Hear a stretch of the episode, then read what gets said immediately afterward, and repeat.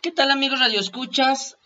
Queridos todos, ¿cómo están? Hoy vamos a hablar de un tema muy importante y es el tema del el cierre de los complejos cinematográficos a nivel país hasta el momento. Esto derivado de la situación que se está presentando por la pandemia, por el tema del COVID-19, SARS-CoV-2. Y es que aquí nos podemos dar cuenta que la industria del cine es una de las que se ha visto más afectadas justamente por el tema de esta pandemia. Lamentablemente, me encantaría el haber podido platicar de ustedes estos días sobre algún estreno, sobre alguna recomendación actual en cine. Sin embargo, han estado lloviendo tantas y tantas cosas alrededor del tema COVID-19 sobre la industria del cine que quise esperar justamente hasta el día de hoy para poderles dar esta entrega y explicarles un poquito qué es lo que está sucediendo.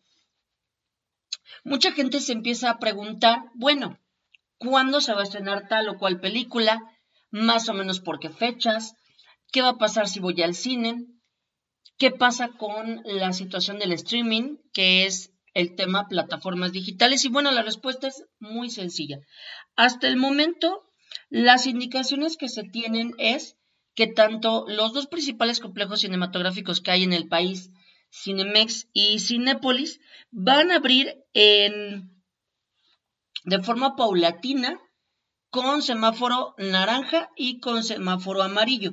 De forma total, llamémoslo así, un semáforo verde. Sin embargo, esto, pues, también no es una respuesta muy alentadora porque estas dos cadenas, tanto Cinépolis como Cinemex, anunciaron en marzo pasado que sus complejos permanecerían cerrados hasta nuevo aviso y a pesar de que han pasado casi cuatro meses, no hay fecha para que se reaperture el 100% de las salas. Y esto ha significado pérdidas de miles de millones de pesos y da como resultado de la situación de que se van a cerrar varios complejos de forma definitiva. De acuerdo a información de Merca 2.0, hace un mes Cinépolis y Cinemex anunciaron que abrirían nuevamente y de forma paulatina con nuevos protocolos de seguridad. Ambas cadenas lanzaron a través de todas las diversas redes sociales, Instagram, Facebook, Twitter, em, LinkedIn, a través de sus mismas páginas web. Este anuncio con videos institucionales en donde se daban a conocer las nuevas normas de sanidad, las nuevas formas para poder tener una estadía adecuada dentro de las instalaciones de las salas. Y sin embargo, aún cuando ya se estaba dando la información sobre los nuevos protocolos de seguridad, la reapertura en unas salas fue completamente triste porque fue en muy pocas salas y la asistencia ha sido prácticamente nula. En una entrevista además reciente con el Universal, el director de programación y comercial de Cinemex, Francisco Eguren, reveló que el panorama es realmente desolador para las compañías, ya que si no se abre el 100% de los complejos para este mes, a más tardar, se tendrán que cerrar varias salas y se despedirá a mucha gente. Según el medio, a finales del mes pasado, Cinépolis nada más había perdido, escuchen nada más la cifra, que puede ser para muchos como quitarle un cabello a alguien, a un animal, pero la verdad es que no. Se han perdido tan solo 4.175 millones de pesos, mientras que Cinemex ha perdido 1.750 millones de pesos. Con esto en mente, ya nos podemos dar una, idea de lo que pasará si las cosas no mejoran y la cuarentena se prolonga, que bueno, esto ya no es cuarentena, esto ya se pasó de azul oscuro para mi percepción. Y en estos momentos, aproximadamente la mitad de los estados de la República Mexicana se encuentran unos en semáforo rojo y otros en semáforo naranja. Ninguno se vislumbra para un semáforo amarillo y muchísimo menos para un verde y menos ahora que el doctor Hugo López Gatel, bueno, también ha tenido alguna serie de contradicciones con el uso de los semáforos, indicando que por alguna situación los datos no eran concisos y no estaban bien. Y por otro lado, bueno, la Secretaría de Gobernación indica que esto fue a petición de los gobernadores que pedían que los eh, semáforos de integración se den a conocer con periodos de cada 15 días. Ahora bien, eh, también es muy importante que no solamente eh, Cinépolis y Cinemex están en esta situación. además de ello, les, les quiero compartir que estas dos cadenas se van a ver obligadas a cerrar complejos, como ya lo había comentado, de forma definitiva por todo el país. Aquí algo muy importante es que la directora de la Cámara Nacional de la Industria Cinematográfica, Canacine, para los que no están muy familiarizados, Tabata Vilar Villa, habló para Reporte Índigo y dijo que están buscando el apoyo de las autoridades para que ayuden a sobrevivir a una industria que está en riesgo real y sí, está lamentablemente en un riesgo latente de desaparecer. Y esto también, pues se reveló que las dos cadenas de cine más grandes de México, repito, cerrarán salas en la Ciudad de México, Estado de México, Chiapas, Querétaro, Durango, Guanajuato, Aguascalientes, Nuevo León y Jalisco. Si se dan cuenta, es en las grandes urbes, en las grandes ciudades, en donde los complejos deciden cerrar las salas. De acuerdo con Merca 2.0, 1.200 empleos se perderán con el cierre de esas salas. Otros cines independientes como la Casa del Cine y Cine Tonalá hablaron con Reporte Índigo y declararon que los gastos operativos también los están rebasando. Así que no solo son Cinépolis y Cinemex, sino cientos de salas independientes que están por todo el territorio nacional. Y pues es inútil, es inevitable, es em, muy complejo el no sentir preocupación por lo que se está dando, y no solo por la industria del cine, em, que está viéndose afectada de manera global, sino también por la economía que están atravesando la gran mayoría de los países, tanto en Latinoamérica como en Sudamérica, Europa y demás.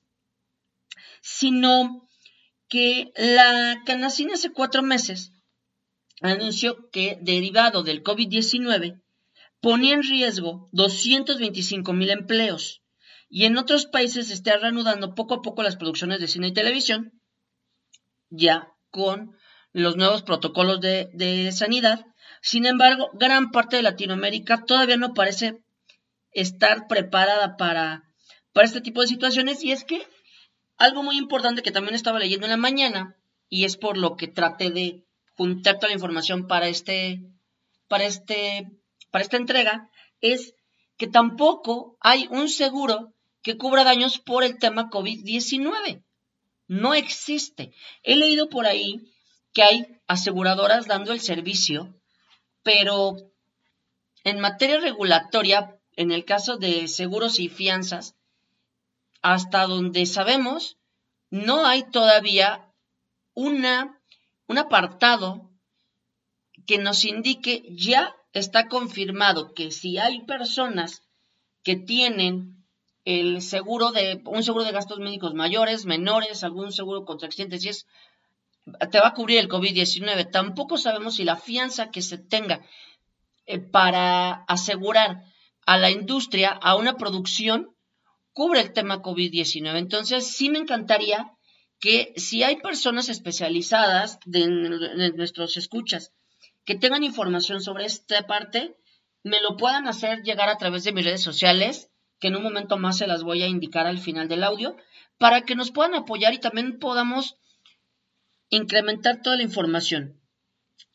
Ahora bien, regresando un poquito al tema del cine, aquí la preocupación también está presente en los ejecutivos de Hollywood. ¿Y por qué? Porque Hollywood es una industria muy importante, si no es que en este momento es la más poderosa a nivel mundial en cuanto a producción y distribución de películas. Y es que quienes han alertado sobre el riesgo de que los estudios no lancen sus nuevas películas pronto ha sido John Fittian, presidente y jefe ejecutivo de la Asociación Nacional de Propietarios de Cines, NATO, quien dijo para los Angeles Times que están tratando de convencer también a los estudios para que acepten estrenar sus más esperados filmes cuanto antes. Ejemplo, tenemos la más reciente película de Christopher Nolan, que ya estaba contemplada para el próximo mes de agosto y todo indica que ya lleva otro retraso. Y la respuesta que se tiene con relación a lo comentado por John Fittian es vamos a esperar hasta que el 100% de los cines estén abiertos. No estaremos allí hasta dentro de un año cuando haya una vacuna. Esto es existencial para la, industria del cine. Si pasamos un año sin nuevas películas, se acabó todo. Y es la realidad. Prácticamente a inicios de marzo es cuando se da inicio al confinamiento. Tenemos marzo, abril, mayo, junio, julio. En cuestión México. Pero en otros, en otros países fue desde antes. En México se dio a conocer mediados de febrero, pero a partir del mes de marzo fue cuando arrancó la parte del confinamiento. Y como vemos la situación prácticamente se va a terminar el 2020 y las salas, complejos cinematográficos no van a abrir. Se está dando el apoyo tentativo, ahora también lo vi, por parte del gobierno del Distrito Federal para la, la apertura de autocinemas durante dos fechas semanales con dos funciones y es hasta el mes de agosto, pero después ya no sucedió nada y tampoco son estrenos, son eh, películas ya vistas, películas que en su momento algunas fueron muy taquilleras, otras completamente desconocidas, otras que pasaron sin pena ni gloria, pero como tal no hay un avance, no hay algo que la Secretaría de Cultura, que toda la industria de cinematográfica pueda hacer. Prácticamente estamos detenidos, estamos atados de pies, manos y vendados de los ojos y boca, porque no hay nada que hacer. Y si transcurre el resto del 2020 de esta forma, para el 2020 prácticamente se empezarían a abrir las, las salas de manera completa y total. Sin embargo, bajo el nuevo esquema de la nueva normalidad y bajo la información que ha dado la OMS y todos los gobiernos que prácticamente serán dos o tres años con este esquema de la nueva normalidad, veo muy, muy difícil que se pueda tener una apertura adecuada en las salas y de que se pueda regresar de una manera tranquila. Creo que la industria del entretenimiento, la, industria del cine en este momento está perdiendo mucho y no está ganando absolutamente nada. Lo único que tenemos a favor es que está la industria del streaming, que es a donde podemos colocar nuestros filmes, nuestros trabajos. Sin embargo, regresamos al punto de quiebre que tantos cineastas han tenido y por lo cual tantas premiaciones de los Óscares, de, los premios Goya, eh, los premios Cannes han estado en disputa porque no es lo mismo presentar una película y realizar una película para verse en una pantalla gigante de una sala cinematográfica a verla en una pantalla de cierta resolución de televisión. No es lo mismo, eso es regresar de cierta forma a televisión. ¿Y por qué? Porque el streaming se ve por televisión, aun cuando el formato, aun cuando la forma para realizar las producciones sea bajo el esquema y bajo el prototipo cinematográfico, la presentación de la distribución es 100% televisiva.